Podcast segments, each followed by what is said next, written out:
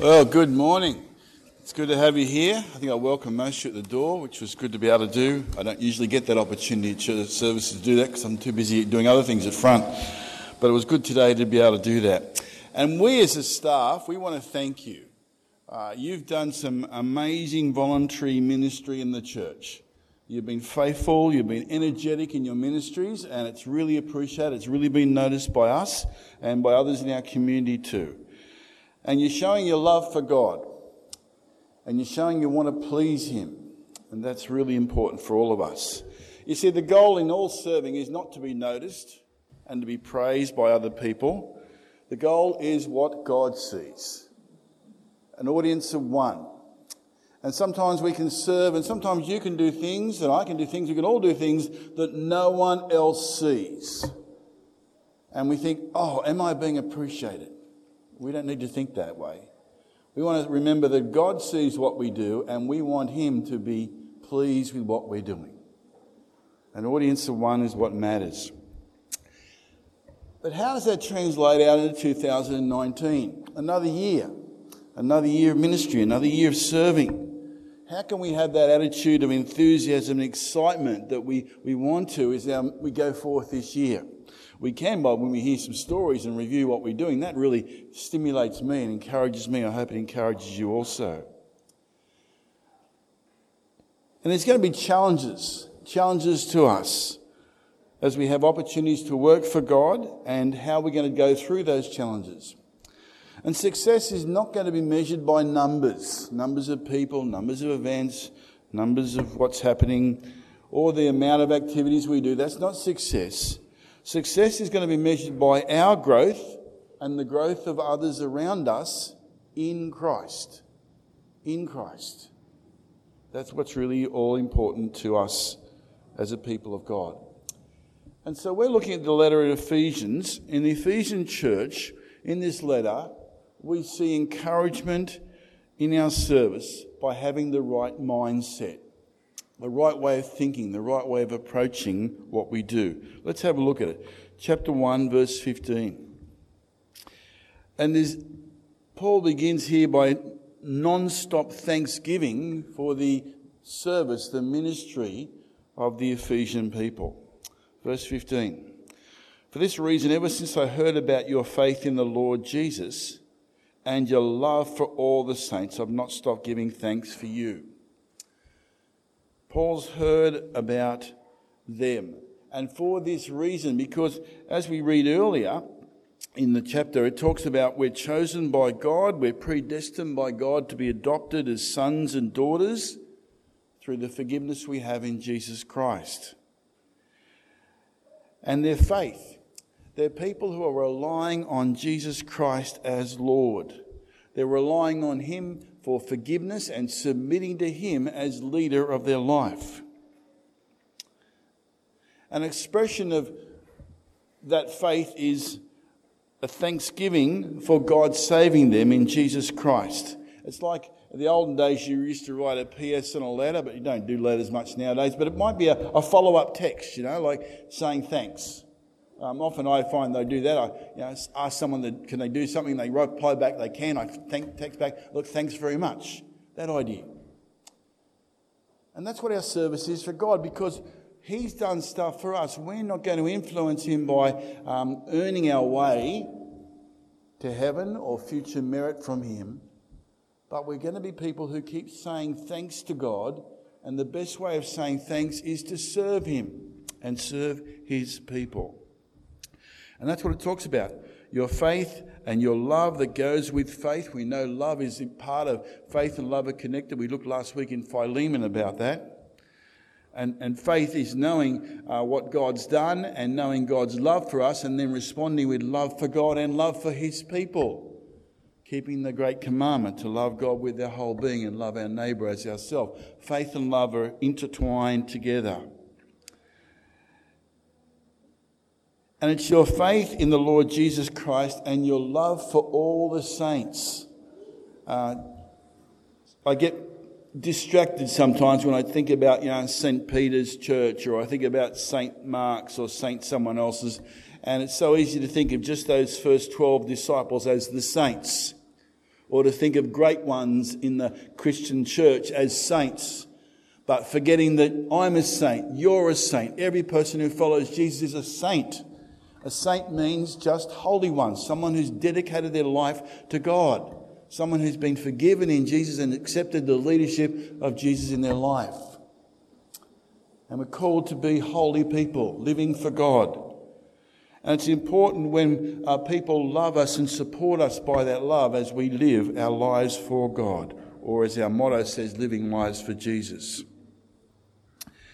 And saints are people who are marked out, awaiting God's redemption, waiting God's um, taking us back to heaven, being coming home to God. That's verse 15. Verse 16, he goes on to say, I've not stopped giving thanks for you, remembering you in my prayers. And this idea of non stop thanksgiving. And the thanksgiving is to who? It's not to them, it's to God. Because Paul recognizes, as you and I need to recognize and keep recognizing, it's God working through us. The stories we hear up here, the ministries that are happening, it's all God working through us. It's God transforming us, it's not our efforts. And that's an encouraging thing. Because today, this service is not going to work because I've done certain things or the staff done certain things or, or whatever it is. It's going to work because we've been praying and we're asking God to work. And if today works, it's because God's at work, not us. Yes, we're there, but we're not, we're not a major player. It's God who's the one who's the major player. We're just called to be faithful in all our weakness, in all our difficulties in all our struggles. We're just called to be faithful. You see, if ministry was to rely on how you and I feel, how much strength and energy we have, how much confidence we have, it'd be all over the place. And I found, I learned a lesson a long time ago in regards to lifting weights. Uh, I've lifted weights for 40 years more. And I was at uh, the university gym with a group of guys from Moore College. We were lifting pretty big weights, and there was a couple of guys there actually uh, competing in the Commonwealth Games and Olympics. They were really big lifters. And, you know, we're all lifting these weights. And I'd go down there some days, and one day I went down there, just, oh, I just didn't have any energy, just didn't want to be there. I was only there because Al Stewart was my training partner, and he was there, and I had to be there, and I was there because I had to be. I didn't want to be there. And I'm really lethargic. And I'm, and I'm just having a talk. next minute, Alice says, Come on, Wanky. And I didn't, I didn't go. Next minute, he's slapping me around the face. I'm laying down there on the bench press, the press I could. And he's standing out, bang, bang, bang, bang. What the heck? You know, everyone's looking. This is Al Stewart, now Bishop Al Stewart. Um, and he's trying to get me motivated. And I got switched on after that. and in fact, I had the best, best training day I'd had in you know, a long time. And, and I started to realize at that point, which was a pretty challenging point, but I realized afterwards, sometimes when you feel least wanting to do something, it's actually the best time you need to do it. And you can't, we can't really rely on how we feel, like whether we feel this is the right time to talk to that person, this is the right time to serve, this is the right time, to, because it just doesn't work very well. Sometimes we've got to say, well, hang on, what does God want me to do? And what's, what's not just God, but what's right by God's people? Those two, loving God, loving the people, need to go together. What's my response to be here? How has God created me? Am I able to do this? Do I do it with other people? And then it happens. Because behind ministry, it's God at work and us being faithful. And Paul says he's thanking God. He's also remembering them in his prayers. Praying is an important part of remembering it's God at work, it's relying on God. And, and prayer is not just coming to God saying, Look, you know, please help me with this service, please help me with this, please help me with this, please, please do this. It's not just requests. That's very poor prayer if it's just requests. Because prayer is talking to God. And when you talk to people, do you just talk at them? If you do, you're going to have very poor conversation. In fact, people are going to get a bit sick of you if you just talk at them and don't listen to them and don't engage them. And you think God's very happy if we just talk at Him and saying, Give me this, give me that, give me this, give me. We need to be people who listen too. And prayer is actually a, a, a, time where we recognize who we are talking to. We're talking to the God who created us, that majestic God in the Psalms that we read about. An awesome God. And as we talk to Him, we need to realize He knows everything going on in our lives right now and what's going to happen tomorrow and the next day. He knows it all. We don't need to tell Him about it. What we need to do is surrender, seek His help increase our love for Him, take away our fear and worry, and, and develop our trust and our peace of mind in Him. And that's what prayer does. Prayer resets our thinking. And prayer needs to recognize who we're talking to, reminding ourselves of the scriptures, reminding ourselves of who He is. And also, as we pray, is there anything not right with me? Why am I anxious and worried? That's not the right response. What's going on here? I'm not trusting God. I need to change that. Remembering who God is, remembering what He's done. And so, Paul's remembering them in his prayers. He's coming humbly before God. He's recognizing God's at work. And he says in verse 17, I keep asking that the God of our Lord Jesus Christ, the glorious Father, may give you the spirit of wisdom and revelation. The glorious Father, the God who gives wisdom and revelation. The spirit of wisdom and revelation. Now, we've already been told we're sealed with the Spirit back in verse 14.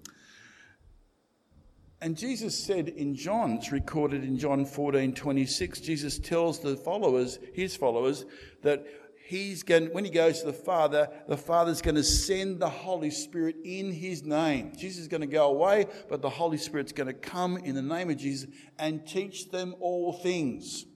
Jesus has been teaching them. When the Spirit comes, he'll remind them of those things and teach them more.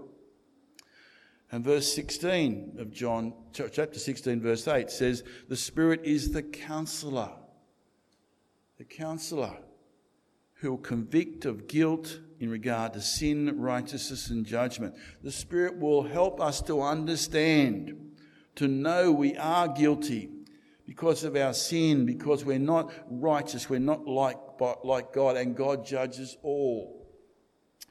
And so the Spirit is going to cause us to be humble and see the great need of Jesus and the continuing need of Jesus every day, dependent on Jesus.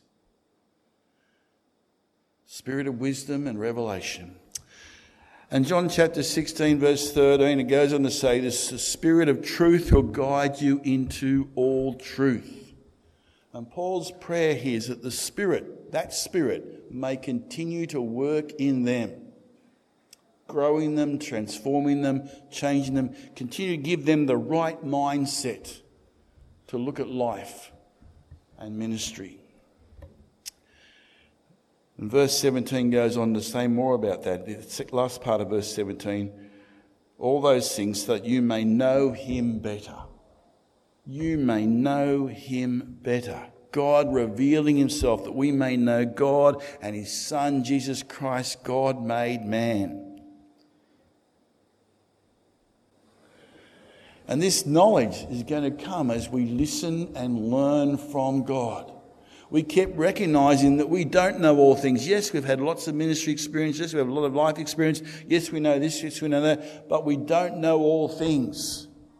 And we keep listening and learning from God. We keep relying on Him. And our service then is in faith, in trust, and our service is love. Loving God, wanting to please Him, and loving all the others who belong to Jesus Christ, especially. So that's Paul's thanksgiving. But then he goes on to talk about the hope to which you are called. In verses 18, he talks about the eyes of your heart may be enlightened. Your mind or your understanding, your inner, inner awareness may be enlightened so that you may know the hope to which you were called, the glorious riches of his inheritance in the saints the assurance that we have of eternal life, guaranteed by the possession of the Holy Spirit, back in verse 14, who seals us. And sealing is a mark of ownership, a guarantee of quality. You know, you and I are still in a body that's aging. You know, I'm getting to near retirement age. Oh, dread. Uh, less than 12 months. Past the milestone. Ancient. Some people who pass that tell me it's not so bad. You get through it. I've got to get over that. But we're all aging. And, and we all, not just aging, but we continue to see horrible things where people don't just, you know, die because they're old age, but they can pass away at younger ages. And what value do we place on eternal life? And what is eternal life? It means never ending life. And never ending life, not just in this world with all its chopping and changing and difficulties and struggles and uncertainties, but never ending life in that perfect place, heaven under God's rule, where Jesus is there and Jesus will be seen by all, and we will all have just great joy and peace, and there'll be singing, and there'll be just dancing and joy and happiness, and life will be full, full of God, full of all the wonder and glory and majesty of God. And eternal life is something worth having. Now, if you were, if you were to suddenly receive an inheritance, you know, say someone passed away and, and you, you didn't, you know, maybe they were a relative, but for some reason they really thought you were special, and they wrote in their will and gave you, you know, several hundred thousand dollars. And you suddenly get this inheritance of several hundred thousand dollars. Would it make any difference to who you are and what you did? It could make a bit of a difference, couldn't it? Pay some bills, could give you new direction in life, could do lots of things. And you'd recognize that inheritance. You'd want to say thanks to that person in some way, or they passed away, but thanks to their family, or, or in your mind, say thanks anyway. But you would use it and recognize you've got something. Well, it says here that we have an inheritance in eternal life, and we have it right now. We've been sealed with the Spirit. It's our guarantee that when we, when we, when this body stops, we're going to heaven. It's an inheritance that's guaranteed for us. But what difference has it made right now in our day to day life? What difference should it make? Or can it make? It's the greatest thing that anyone could have. Money cannot buy this. The richest man, billions of dollars, can't buy eternal life. And we have it. And we have that perfect place to be with God forever, to look forward to. You know, the saying, the best in life is not in the past, the best in life is yet to come. It's going to be in heaven. Your best moment, your best day up to, da- up to now, every moment is going to be like that in heaven. I really have trouble getting my mind around that, but it's true. And what difference does that make to our living? What difference does it make to then things that go wrong and disappoint us? Well, on the, you know, scale of, of you know, having eternal life compared to what's going on here, they're, they're trivial, aren't they? Uh, should we be so distraught and distressed by things going wrong? Uh, it doesn't mean we can't try and fix them and stuff and shouldn't pray to God, but in the end, they shouldn't maybe overcome us where they can. What does having eternal life mean to all of us? It's something that we should go away and ponder more. And I think it'll impact how we go this year in our service, in what we do, and how we go when challenges come. He goes on then talking verse 19. He wants them to understand God's incomparably great power for us who believe that power is like the working of mighty strength which he exerted in Christ when he raised him from the dead and seated him at the right hand in the heavenly places. God's life changing power. God's transforming power. Know, transforming Jesus from being dead to eternal life and putting him at the right hand of God, the, the position of highest honor and authority in all the universe and he's far above every rule and authority. Even people think of supernatural things, but they may conceive, but Jesus, they're nothing. Jesus is above everything and everyone. He's the one to come. Refers to God's kingdom coming. And we pray that every time we say the Lord's Prayer, Thy kingdom or Your kingdom come. We're asking God's kingdom to come on earth where Jesus is ruling and in control. And as we saw d- during Jesus' life, he's someone who has compassion, he's someone who understands and he responds. And he responded with a word telling the leper, You're healed, or the blind person you can see, or the deaf person you can hear, and just so on and so on and so on. And he's the one who's going to be in charge. He's the one who's ruling. He's the one who's going to make it the perfect place to be.